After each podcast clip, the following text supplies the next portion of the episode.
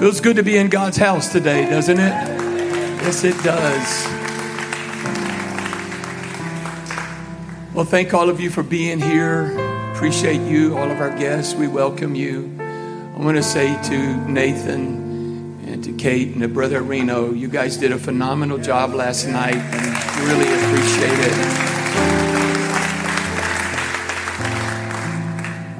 I know Nathan is going to be mad at me for saying this, but he'll get over it.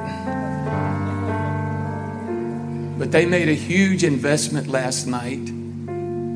Yes, we received an offering, but uh, none of their band made any money last night. They just wanted to come and give back to this church in Southwest Louisiana. And then they, Nathan and, and their family, paid for all the hotel rooms and all the food for this band that came, Jackson Heights, and then they just took the bare minimum just, just to say that uh, they wanted to invest in Southwest Louisiana. And I do appreciate Nathan and, and his family, and I appreciate this, the presence of the Lord that I felt last night. And I just want to say thank you, Nathan, and your family for giving.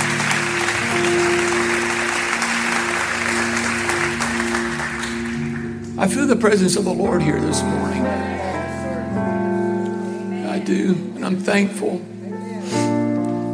Because I've been into some churches, you just felt like you checked the box. And you walked out and you didn't really, wasn't much different in the way you left and the way you came.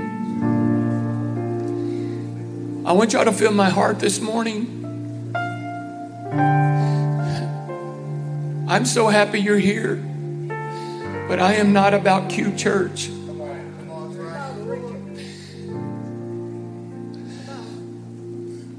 I'm a man just like you are. And I need the Spirit of the living God to help me in my life, just like you need the Spirit of the living God to help you in yours. And I need a strength that's bigger than myself. I need the power of His might. And I, I'm just not real hasty to walk out from what I feel because I need it. But I want to talk to you out of my spirit. And I pray that you will give me a few minutes. I'm going to take my thought from the book of Nehemiah, chapter 4. And I'm going to talk about getting through discouragement. Now, I want to I want to preach to honest folk here. How many have ever been discouraged in your life? Let me see your hand. Sure you have. All of us because we're human. But I want to talk to you about how to get through it. Because some of you are there this morning. Father, I thank you for your spirit. It is such an honor for me to get to come and stand before this great group of believers.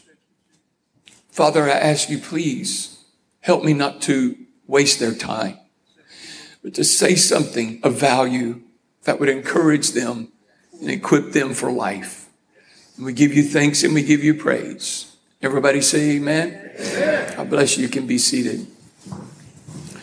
Ladies and gentlemen, our life is not a 50 yard dash. I'm going to say that again. Our life is not a 50 yard dash. Life is not meant to be lived to see how quickly we can get through it, but rather it is like a marathon. And as your pastor this morning, I want everyone in this room to finish strong. I'm going to say it again.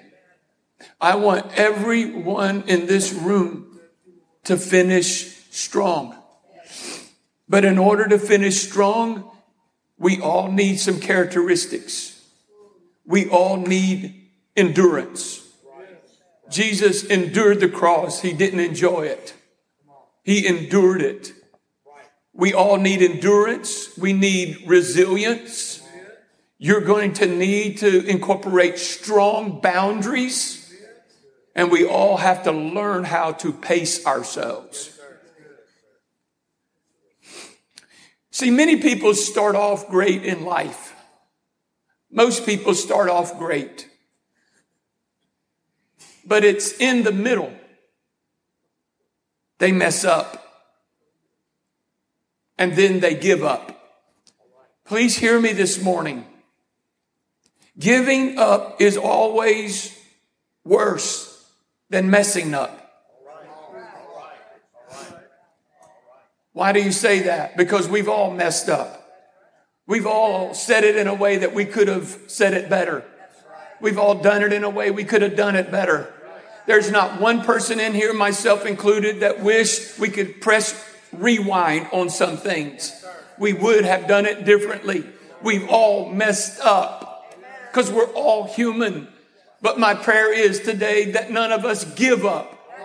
I don't want you to give up because the enemy would love for you to give up. Can I get a witness? See, Brother, Brother Carlton, I want you to come up, please. I want you to get down, please, and I want you to start giving me push ups. Y'all count them.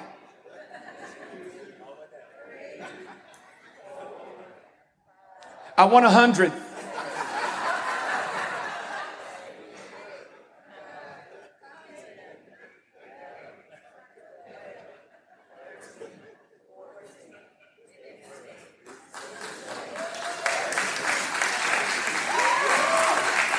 Now stop right there. Let me ask you a question.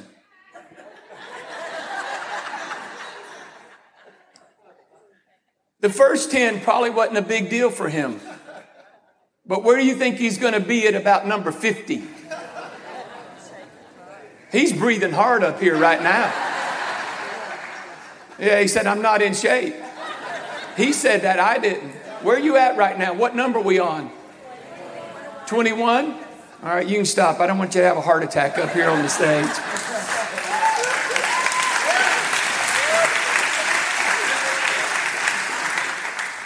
What are you saying? I'm saying that most people can start out in life and about number 10 push up, they still have strength.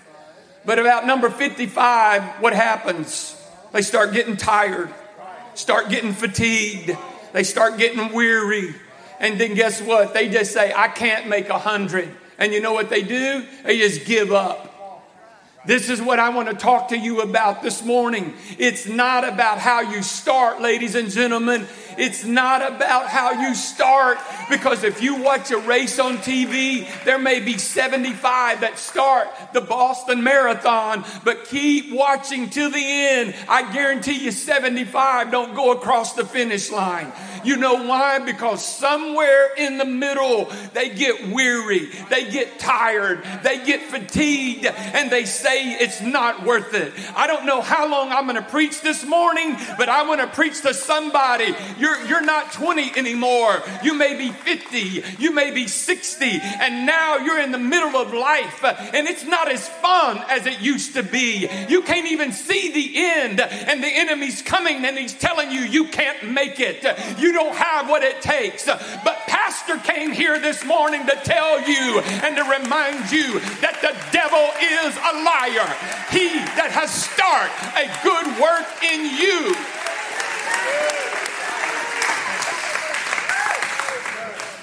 I'm going to look at some common causes for discouragement, and then I'm going to give you a few cures if I get that far.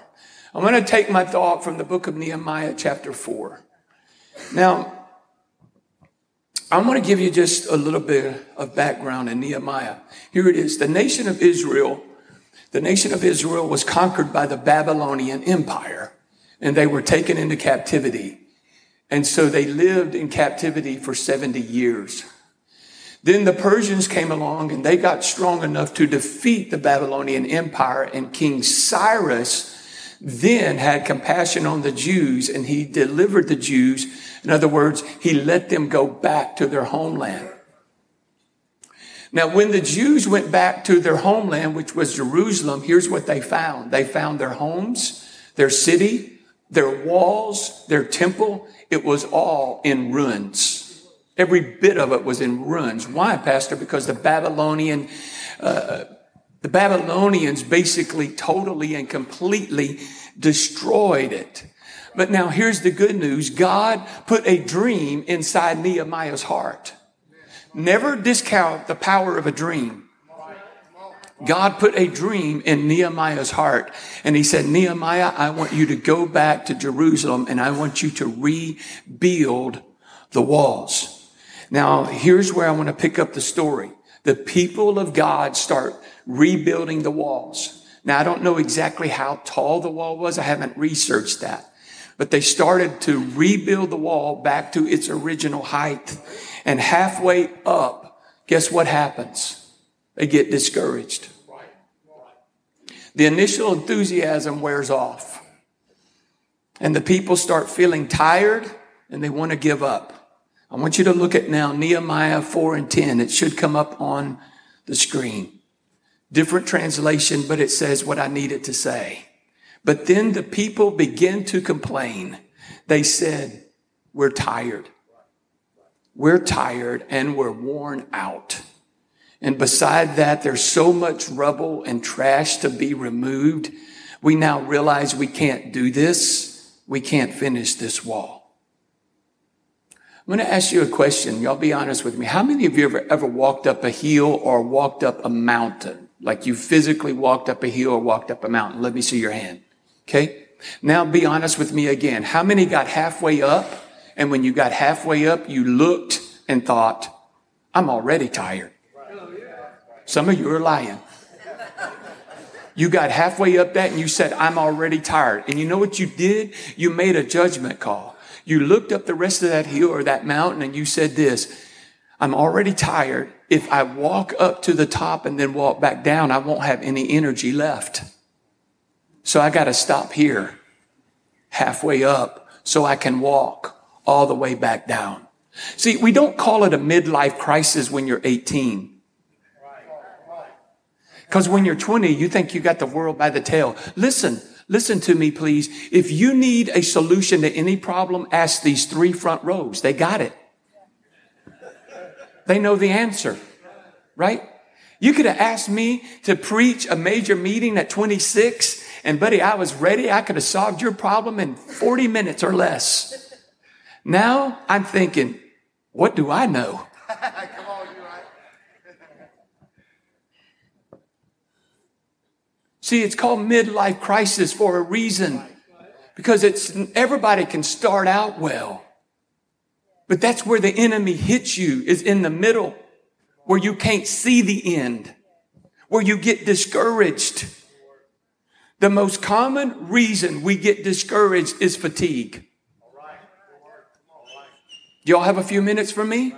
Why? Because we simply run out of energy and we don't even think straight when we're tired.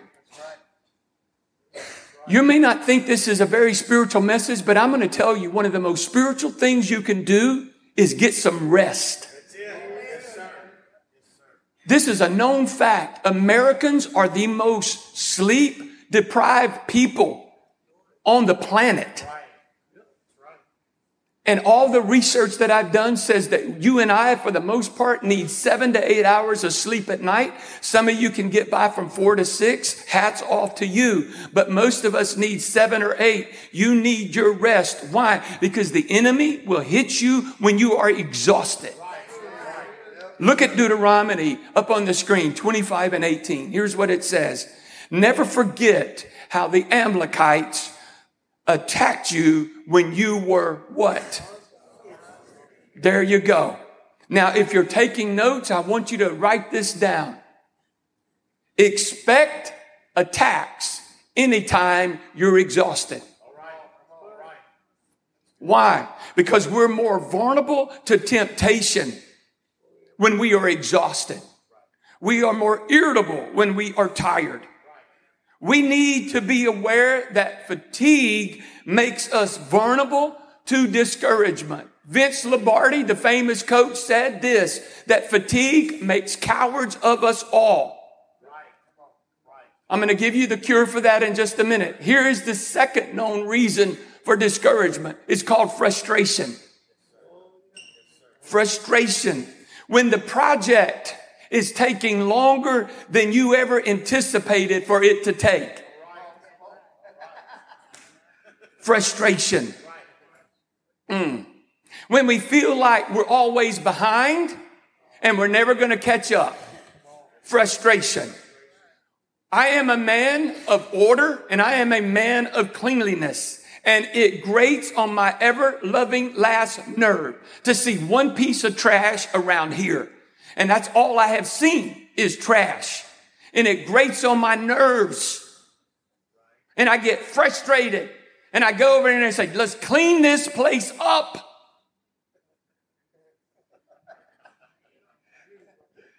Why? Here's the deal. When you, when me, when I see piles of trash and junk everywhere, it frustrates me. Look at the second part of verse 10. Here's what it says. Besides that, there was so much rubble and trash to be removed. They're all discouraged here because of all the piles of trash and rubble around them. Rubble will discourage you. Now I'm not speaking literally, I'm speaking spiritually. Rubble will discourage you, but remember this, rubble will always be a part of our life. Why? Because we live in a world where everything is broken and we can't avoid the rubble. So what do we do? Number one, we must continually clean out the rubble in our life. If we don't, you're going to trip over it and you're not going to make the finish line. Number two, if we don't deal with the rubble, it will take over our life. Listen, our weaknesses are not just weaknesses. They are character flaws that can keep us from God's purposes prevailing in our life. That little cub that is so cute as a baby and you can stick your finger in its mouth, if you keep feeding it, it will grow up to be a lion. And that lion can devour you. I don't know who I'm speaking to this morning, but with all the love in my heart, you may have your pet little sin and it may stay a pet for a little while, but if you keep feeding it, that thing is going to grow. And if you're not careful, oh, it's just a little drink, it's just a little drug, it's just a little this, it's just a little that. Listen, I'm not, I'm not here to, to condemn you. I'm here to challenge you to understand little things that are fed do get bigger. And what can look real cute as a cub is not so cute as a lion that can destroy your life. Can I get a witness? Number three, we can't always see the broken stuff in our life but others can see it. I don't care if you pray four hours a day. I do care. Thank you for that. But you're still human. That means that you can't always see the rubble in your own life. You have blind spots. But this is why you need people in your life that can speak honestly to you because they can see it. Here's another cause of discouragement. We feel like we've bitten off more than we can chew. I want you to look at verse 10 again, the bottom of that verse. Now we realize that we cannot finish this wall. What are they doing? Here's another common uh, uh, cause for discouragement. They're now feeling like a failure. They're feeling incompetent. They're discouraged. We bit off more than we can chew. We just simply can't do this. We should have never started this project. What happened? They lost their confidence. And that's probably happened to you. If it hasn't, live long enough and it will. When we have a dream, brothers and sisters, at some point, the devil's going to whisper in our ear and tell us, who do you think you are attempting this? But that's the wrong question. Let's not build our life on what we think we can do. Let's build our life over what we think our God can do through us.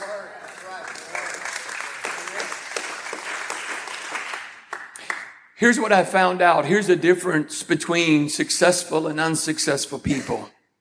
Successful people see failure as a temporary setback. Unsuccessful people see failure as a mark against their character. Mm-hmm. Now, I'm going to say this as kindly as I can to all of us, myself included. We all need to get over ourselves because nobody succeeds at everything. I have met very few five talented people that were incredible at five things. Most people I meet are good at two to three, and many are good at only one. And God doesn't love us any less. We just need to understand where our strengths are and where our weaknesses are and we need to get over ourselves and don't think that we have to be good at everything because no one is. Find your lane, find your purpose. This is what God called me to do. I am not good, ladies and gentlemen. I cannot do what most of you can do. I can't do it. I, wasn't designed to do it. It doesn't make me less. It doesn't make you greater. It doesn't make me greater. It doesn't make you less. It means that the best pitcher in baseball, whoever he is, cannot defeat a high school team by himself. He needs somebody on first, second, and third. He needs a shortstop. He needs somebody in the outfield. We need other people in our life in order to help us across the finish line. You can't do it by yourself. Look at verse 12. Here it is. Then those who live closest to the enemy kept reporting over 10 times, We're going to attack you from every direction. Here's another cause of discouragement. It's called fear. Fatigue, feeling like a failure, and fear will cause you to be discouraged. You may not know this, you may. But fear is a spirit.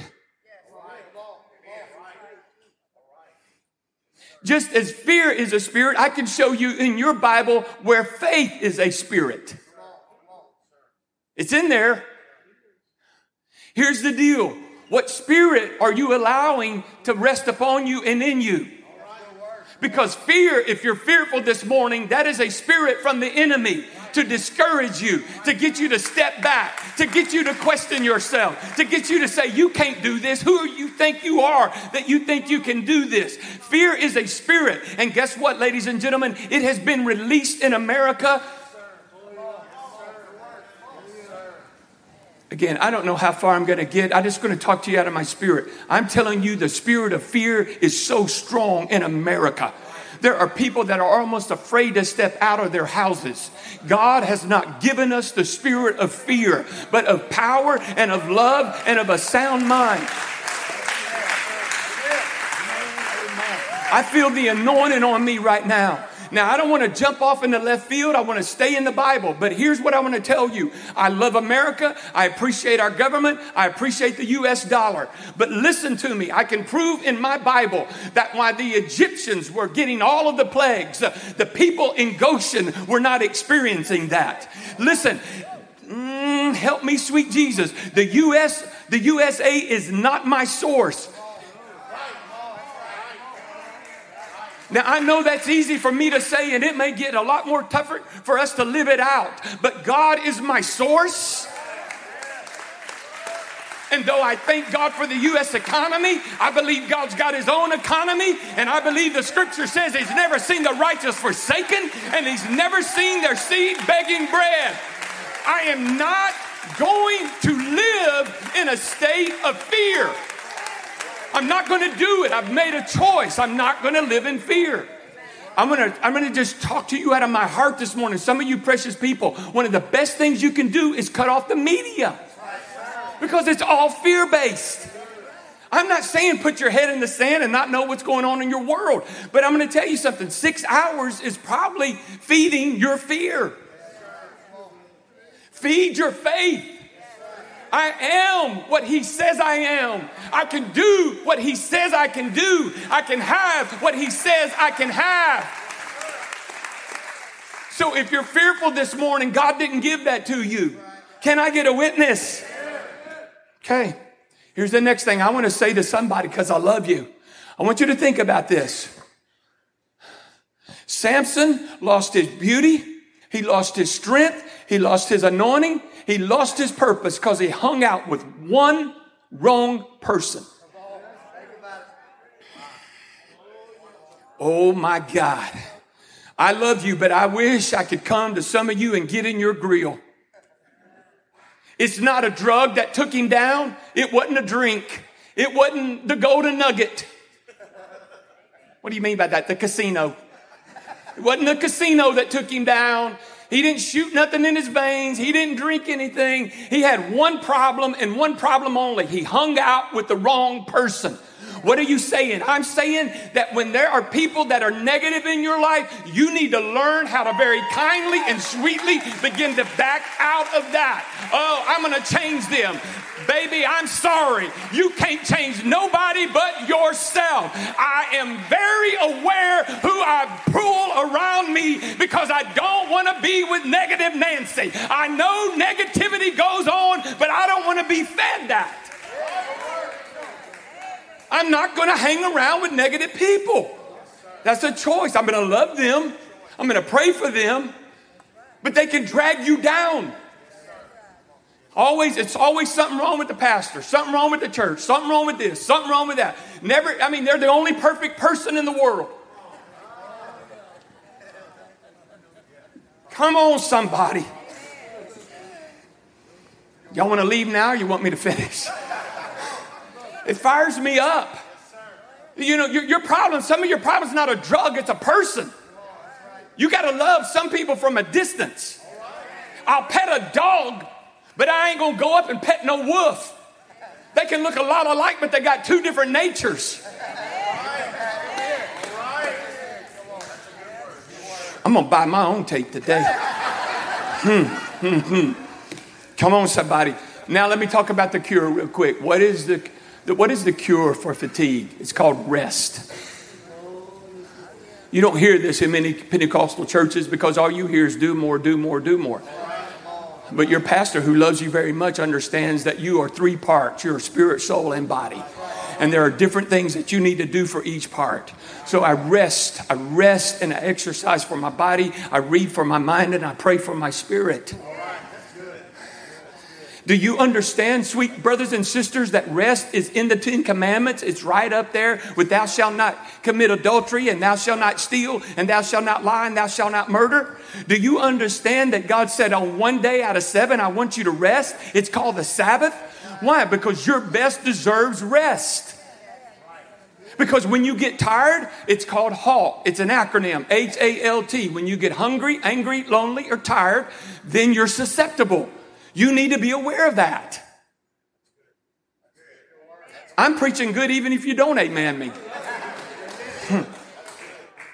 Number two, hmm. that sounded arrogant. I'm sorry. I, I do not ever want to be that. Number two, discover what, what is the rubble in your life. I'm not talking about actual trash now. I'm talking about what are the weaknesses in your life. What makes you most vulnerable to anger, to pride, and to lust? We need to know what the devil uses to work on us. Now, you can look so sweet this morning. You're all dressed really nice, but I know human nature. Every one of you struggle with something.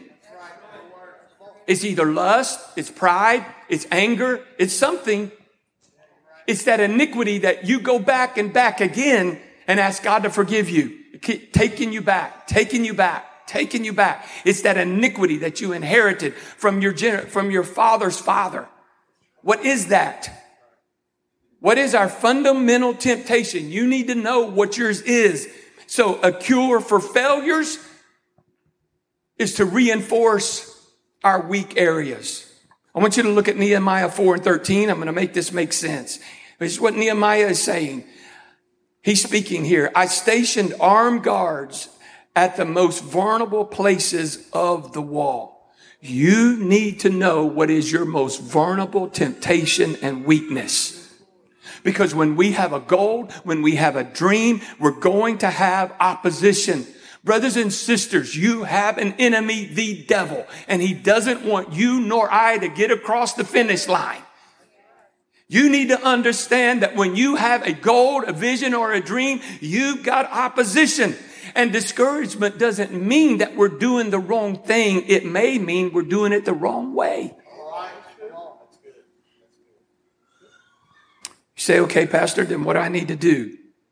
Well, instead of giving up, let's get healthy. Are we deep in debt? You deep in debt today? Then reorganize your budget. You out of shape? Reorder your lifestyle. Your eating habits not good? You have the power to change that. Are you overstressed? And reorganize your time. We may need to eliminate some things. You need to learn to say no. It's a powerful word. No, I can't do that. Why? Because that's, I don't have time for that.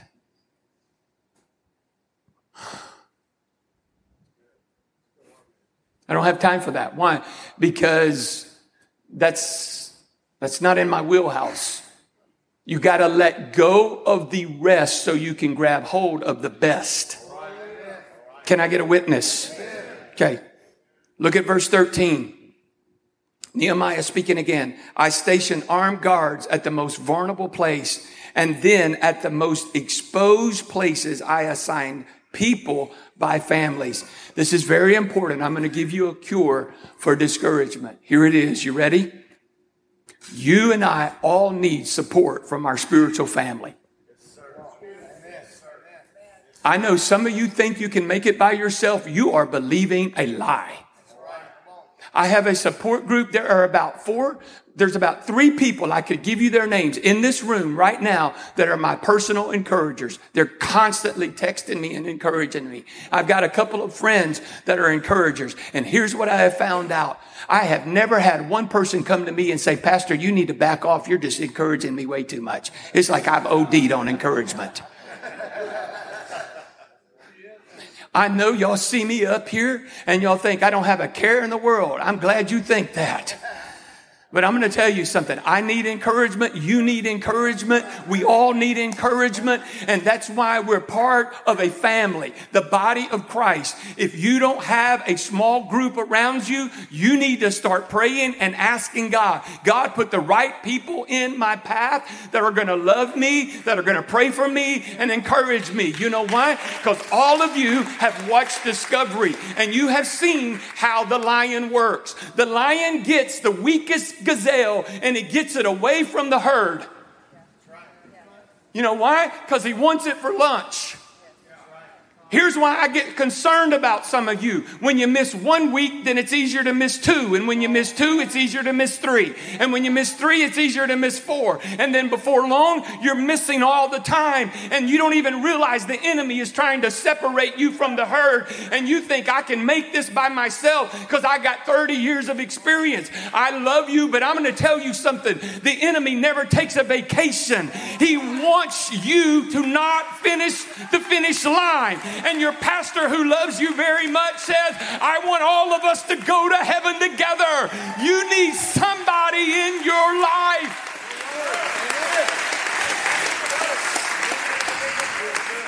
Am I helping anybody? Okay, I got to wrap this up. Look at Nehemiah 4 and 14. Nehemiah says this. I hope it comes up on the screen. Aware of their anxiety, I stood up and I said, do not be afraid of the enemy. Remember the Lord who is great and awe inspiring. What's Nehemiah doing here? He's trying to get the people's mind off of their discouraging troubles and he's trying to get them to remember how great is your God. This is not a cliche. This is what I believe. God's power is all we need. I'm going to say it again. God specializes in the impossible. Let's all get our mind off of what is discouraging us and remember what God is like. Let's all quit replaying all the failures in our life and get our mind on His faithfulness. Even though we've all messed up, let's don't give up. Now look at verse 4. Here's what it says Fight for your brothers, your sons, your daughters, your wives, and your homes. Now, I don't need to spend a lot of time on this, but as believers, we are engaged in a spiritual warfare. And where is the battle fought? It is fought in our minds. We don't take a literal sword like they did in the Old Testament. The weapons of our warfare are not carnal, but they are mighty through God to the pulling down of strongholds. Here's what I'd say all the time Devil, you're a liar. I will not think that thought. I cast that thought down. Why? Because every Every thought is a seed. And if you water the seed, it's going to bear forth the fruit. It may not do it tomorrow, it may not do it the next day, but you better be careful what you think because thoughts are spiritual. And some thoughts that have come into my mind, brothers and sisters, I would never put them on the screen because it would be extremely embarrassing. But it didn't come from me, it came from the enemy that is trying to plant seeds in my mind. And it's up to me to water that or to cast it down. I have a choice to make. I have a choice to make. I choose. I am choosing here today. I choose. What do you choose? By the help and grace of God, I choose for the devil to not get the privilege of writing defeated over my life by the helping grace of God, I choose to make heaven my home. By the helping grace of God, I choose not to mess up in my marriage.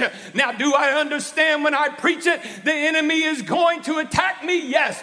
But greater is he that is in me than he that is in the world. Come on, somebody, let's give God some praise.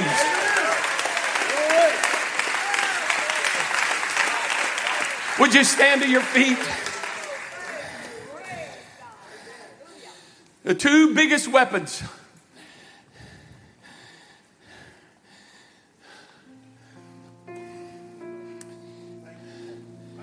If you're with me, say amen. I got to take a pause right here. On one pause is we're going to baptize Heather this morning in the name of Jesus, and I'm really excited about that.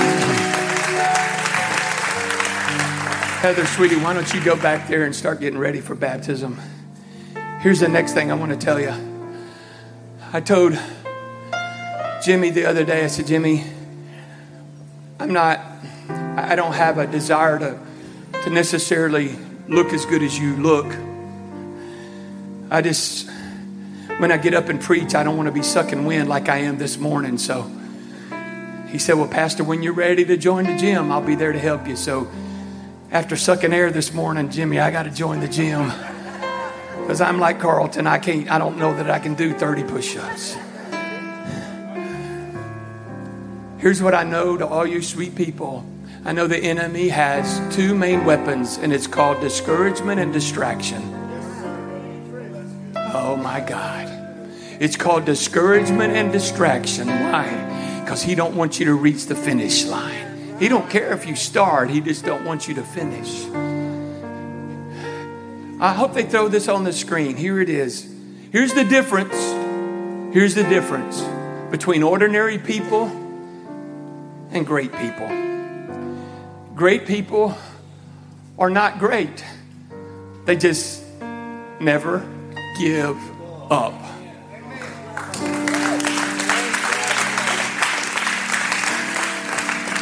What is Winston Churchill's famous speech? It's just a few words. What was it? He just kept saying it to his people in England never, never, never, never, never, never give up. I know I'm preaching to somebody today. The scripture tells me though a righteous man falls seven times, It's not how many times you fall. It's how many times are you willing to get back up?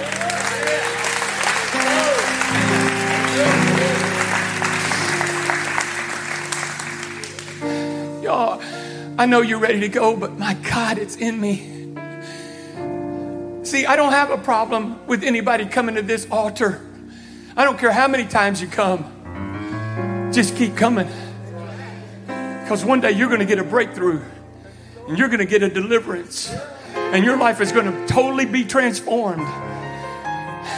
And then you're going to be able to have compassion on somebody else because you know how long it took you to get to where you got. That's why I keep saying to all you precious people please don't judge somebody because it's not your weakness. Well, they just need to quit that. They just need to get over that. They just need to get that out of their mouth. They just need to get.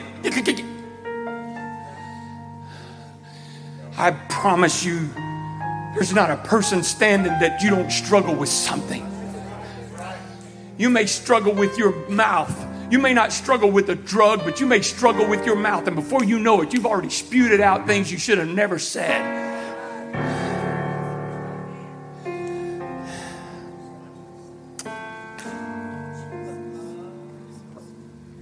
I want to ask y'all a question. How many of you have ever been to the beach?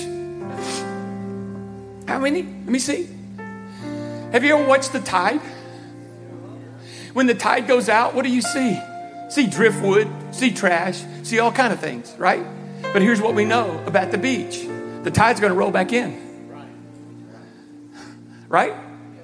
It rolls out and it rolls back in. Right now, there are people in this room that the tide's rode out. You're discouraged. God wouldn't have had me preach this. And you see the trash and the rubble and the driftwood, and it all looks ugly. But if I can somehow convince you, don't quit, don't give up. The season is going to change. And I don't know when, but I see a finished building. And I'm gonna, I'm gonna just keep prophesying. One day, if God tarries before 2030, we're gonna have 600 people in that building that are disciples and becoming disciples of Jesus Christ. Because we're not putting millions of dollars into that building to say, look what we've done. We're investing millions of dollars so it can be a safe place for whomsoever will let them come. I don't know where you are.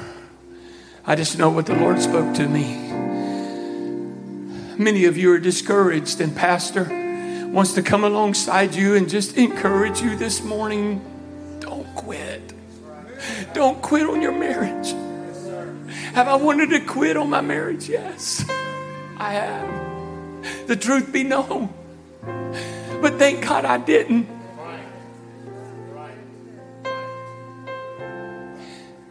Are there times that I wouldn't have been here on this stage had I not been pastor? Yeah. You mean the only reason why you came is because you was pastor? Yeah. There's been times I've done it. Most of the time I do it out of delight, but there have been times I've come here out of duty. But the good news is, I'm not a quitter. Thank you, Nathan. Thank you, Nathan. I'm not born a quitter.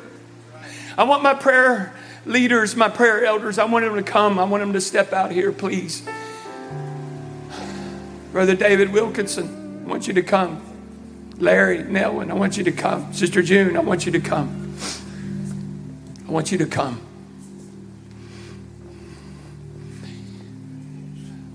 If one sentence resonated with you today, I want you to lift your hand. Okay? Here's what I want some of you to do I want you to step out of your pew and I want you to come and let these prayer elders lay hands on you. And I'm going to give them instruction. I want you, prayer elders, just to simply pray, Lord, give them strength to run the race. We can't quit now. Everybody in this house, would you so kindly, if you're a believer, lift up your hands?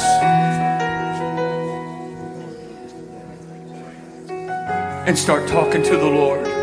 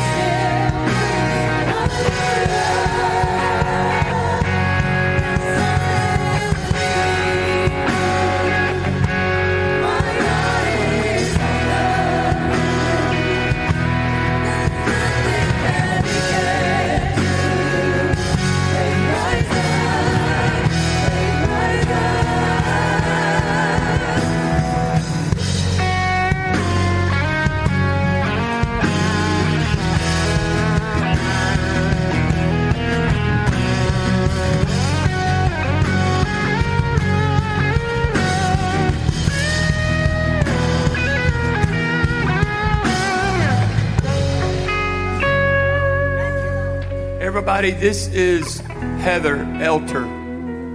E T L E R, Heather. Heather hasn't been coming very long, and most of you don't know Brother Chris. But Brother Chris actually was coming to church in the old building and just, you know, had a little rough go, like all of us. But he's making his way back.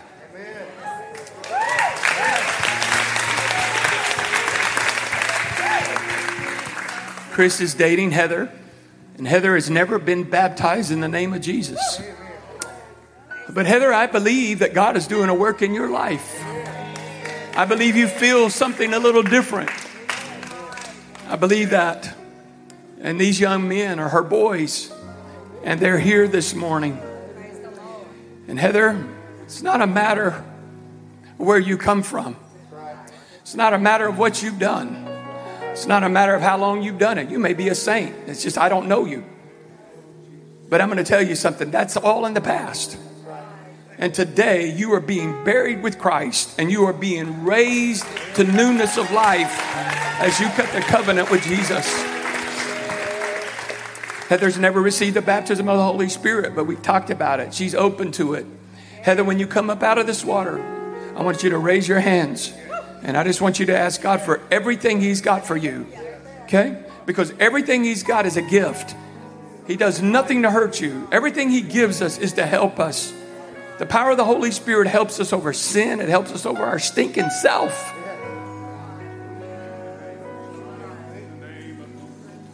Heather, I'm proud of you today, girl. Take your hand, hold your nose. Take your other hand and place it on this one. Carlton is going to baptize you, Heather, on the confession of your faith and the obedience to God's command. We now baptize you in the name of our Lord and Savior Jesus Christ for the remission of all your sins.